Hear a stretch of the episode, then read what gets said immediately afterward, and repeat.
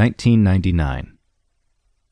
Lance continued to be a healthy child, and as his body continued to grow, so did the presence of his abilities. Pamela often relied on him to find missing items around the house keys, purse, sunglasses, and while most folks would admit Lance seemed to be able to locate missing household items quickly, they would often not admit it was because he was using some sort of extra sense, a mind trick that guided him to the correct location. Not that Pamela was often inquiring for other people's opinions of her son. She had made a decision the night of the rocking chair incident, just before she'd fallen off to sleep, that whatever made Lance different, special, it was probably best to keep the information to herself. If people became scared or worried or maybe a bit too curious, it could mean bad things for Lance, for Pamela. Images from a number of science fiction movies had popped into her head sad and frightening pictures of children with wires and electrodes and sensors strapped all over their head, locked away in clean rooms with men in white coats all looking on stone faced. Pens hovered over clipboards and waiting for results. Her son was a human being, not an experiment. Aside from being a mental bloodhound and helping Pamela locate lost items, Lance's telepathic line between him and his mother also seemed to be getting stronger. Pamela would occasionally test this by thinking of simple questions and concentrating on her son. Are you finished eating? she would think, sitting across from Lance at the kitchen table, watching him fork the last bits of food into his mouth.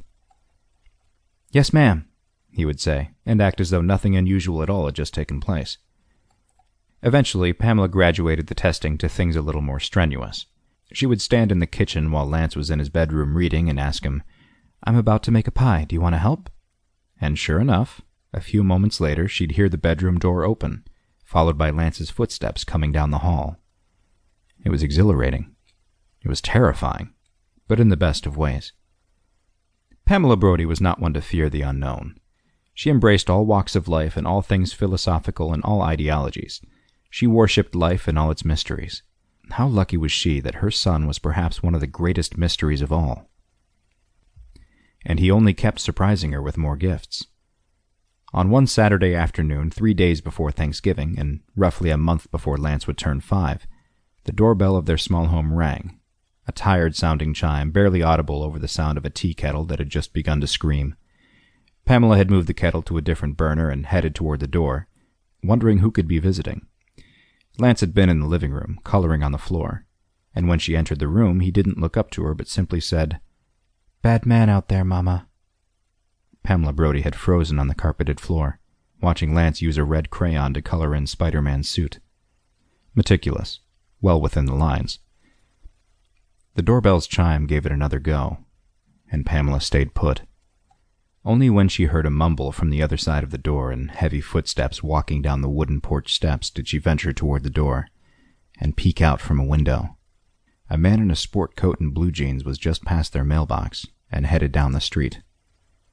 The next day, a Hillston sheriff's deputy had stopped by and asked Pamela if she'd seen a man walking around the neighborhood yesterday. Apparently, the man was going door to door claiming to be accepting cash donations for the local soup kitchen to help provide for the needy on Thanksgiving. He did not, in fact, work for the soup kitchen or any other charitable organization, and had managed to disappear with roughly $500 in stolen cash. Bad man out there, Mama.